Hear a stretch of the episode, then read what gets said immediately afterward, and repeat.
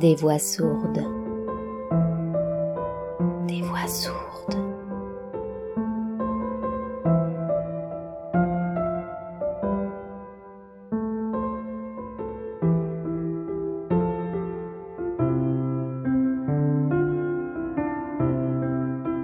Il était une fois le soleil d'Escorta.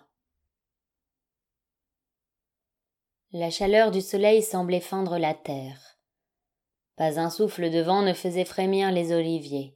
Tout était immobile. Le parfum des collines s'était évanoui. La pierre gémissait de chaleur. Le mois d'août pesait sur le massif du Gargano avec l'assurance d'un seigneur.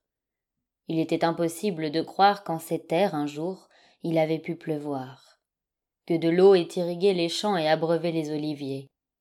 Impossible de croire qu'une vie animale ou végétale ait pu trouver sous ce ciel sec de quoi se nourrir. Il était deux heures de l'après-midi et la terre était condamnée à brûler.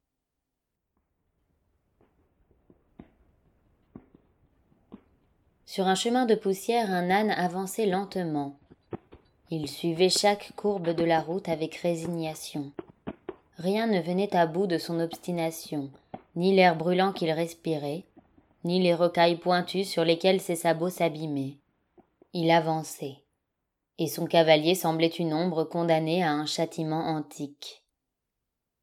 L'homme ne bougeait pas, hébété de chaleur, laissant à sa monture le soin de les porter tous deux au bout de cette route.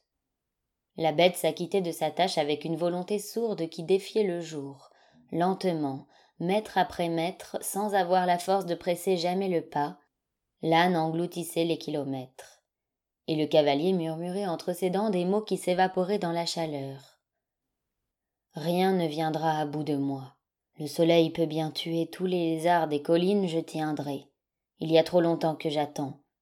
La terre peut siffler et mes cheveux s'enflammer. Je suis en route et j'irai jusqu'au bout. Les heures passèrent ainsi, dans une fournaise qui abolissait les couleurs. Enfin, au détour d'un virage, la mer fut en vue. Nous voilà au bout du monde, pensa l'homme.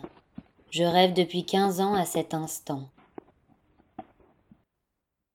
La mer était là, comme une flaque immobile qui ne servait qu'à réfléchir la puissance du soleil. Le chemin n'avait traversé aucun hameau, croisé aucune autre route, il s'enfonçait toujours plus avant dans les terres. L'apparition de cette mer immobile, brillante de chaleur, imposait la certitude que le chemin ne menait nulle part. Mais l'âne continuait. Il était prêt à s'enfoncer dans les eaux, de ce même pas lent et décidé, si son maître le lui demandait. Le cavalier ne bougeait pas. Un vertige l'avait saisi. Il s'était peut-être trompé. À perte de vue, il n'y avait que collines et mer enchevêtrées. J'ai pris la mauvaise route, pensa-t-il. Je devrais déjà apercevoir le village. À moins qu'il n'ait reculé. Oui. Il a dû sentir ma venue et a reculé jusque dans la mer pour que je ne l'atteigne pas. Je plongerai dans les flots, mais je ne céderai pas. Jusqu'au bout, j'avance, et je veux ma vengeance. L'âne atteignit le sommet de ce qui semblait être la dernière colline du monde. C'est alors qu'ils virent Montepuccio. L'homme sourit. Le village s'offrait au regard dans sa totalité. Un petit village blanc, de maisons serrées les unes contre les autres, sur un haut promontoire qui dominait le calme profond des eaux. Cette présence humaine, dans un paysage si désertique, dut sembler bien comique à l'âne, mais il ne rit pas et continua sa route. Lorsqu'il atteignit les premières maisons du village, l'homme murmura. Si un seul d'entre eux est là et m'empêche de passer, je l'écrase du poing. Il observait avec minutie chaque coin de rue, mais il se rassura rapidement. Il avait fait le bon choix. À cette heure de l'après-midi, le village était plongé dans la mort. Les rues étaient désertes, les volets fermés, les chiens même s'étaient volatilisés. C'était l'heure de la sieste et la terre aurait pu trembler, personne ne se serait aventuré dehors.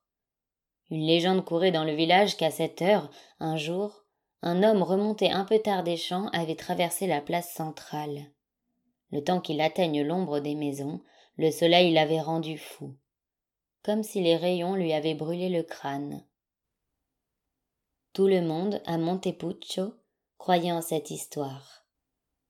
La place était petite, mais à sept heures, tenter de la traverser, c'était se condamner à mort. L'âne et son cavalier remontaient lentement ce qui était encore en cette année 1875 la Via Nuova, et qui deviendrait plus tard le Corso Garibaldi. Le cavalier manifestement savait où il allait. Personne ne le vit. Il ne croisa même pas un de ces chats maigres qui pullulent dans les immondices des caniveaux. Il ne chercha pas à mettre son âne à l'ombre, ni à s'asseoir sur un banc. Il avançait, et son obstination devenait terrifiante. Rien n'a changé ici, murmura-t-il. Même rue pouilleuse, même façade sale. C'est à ce moment-là que le père Zampanelli le vit. Le curé de Montepuccio, que tout le monde appelait Don Giorgio, avait oublié son livre de prière dans le petit carré de terre contigu à l'église qui lui servait de potager. Il y avait travaillé deux heures le matin, et l'idée venait de naître en lui que c'était là, bien sûr, sur la chaise en bois, près de la cabane à outils, qu'il avait posé le livre. Il était sorti comme on sort durant un orage, le corps recroquevillé, les yeux plissés, se promettant de faire le plus vite possible pour ne pas trop exposer sa carcasse à la chaleur qui rend fou. C'est là qu'il vit l'âne et son cavalier passer sur la Via Nuova. Don Giorgio marqua un temps d'arrêt, et instinctivement il se signa. Puis il retourna se protéger du soleil derrière les lourdes portes en bois de son église. Le plus étonnant, ne fut pas qu'il ne pensa pas à donner l'alarme ou à héler l'inconnu pour savoir qui il était et ce qu'il voulait. Les voyageurs étaient rares et Don Giorgio connaissait chaque habitant par son prénom. Mais que, revenu dans sa cellule, il n'y pensa même plus. Il se coucha et sombra dans le sommeil sans rêve des siestes d'été. Il s'était signé devant ce cavalier comme pour effacer une vision. Don Giorgio n'avait pas reconnu Luciano Mascalzone. Comment l'aurait-il pu? L'homme n'avait plus rien de ce qu'il avait été. Il avait une quarantaine d'années, mais ses joues étaient creuses comme celles d'un vieillard. Luciano Mascalzone déambula dans les rues étroites du vieux village endormi. Il m'a fallu du temps, mais je reviens. Je suis là.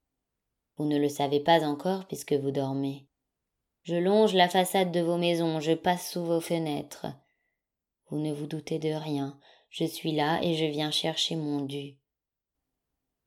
Il déambula jusqu'à ce que son âne s'arrête, d'un coup, comme si la vieille bête avait toujours su que c'était ici qu'elle devait aller, que c'était ici que prenait fin sa lutte contre le feu du soleil. Elle s'arrêta net devant la maison des biscotti et ne bougea plus. L'homme sauta à terre avec une étrange souplesse et frappa à la porte.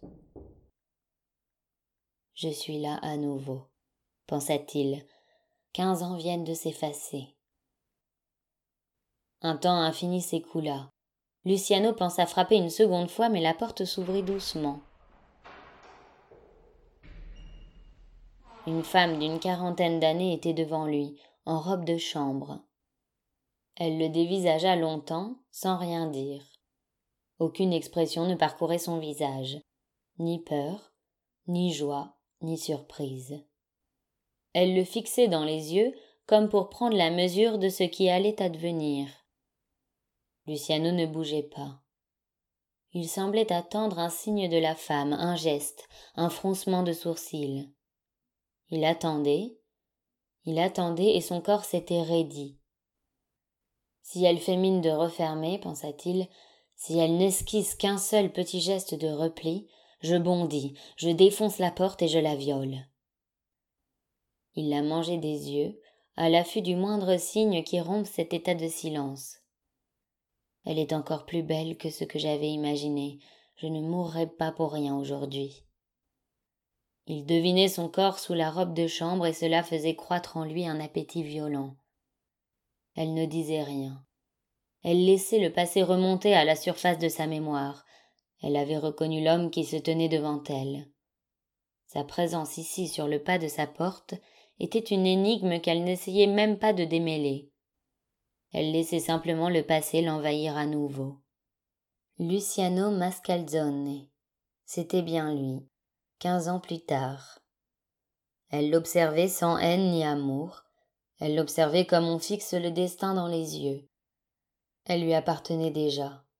Il n'y avait pas à lutter, elle lui appartenait. Puisque après quinze ans il était revenu et avait frappé à sa porte, peu importe ce qu'il lui demanderait, elle donnerait. Elle consentirait là, sur le pas de sa porte, elle consentirait à tout.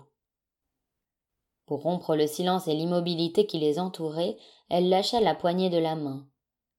Ce simple geste suffit à sortir Luciano de son attente. Il lisait maintenant sur son visage qu'elle était là, qu'elle n'avait pas peur, qu'il pouvait faire d'elle ce qu'il désirait. Il entra d'un pas léger, comme s'il ne voulait laisser aucun parfum dans l'air. Un homme poussiéreux et sale entrait dans la maison des biscottis, à l'heure où les lézards rêvent d'être poissons, et les pierres n'y trouvèrent rien à redire.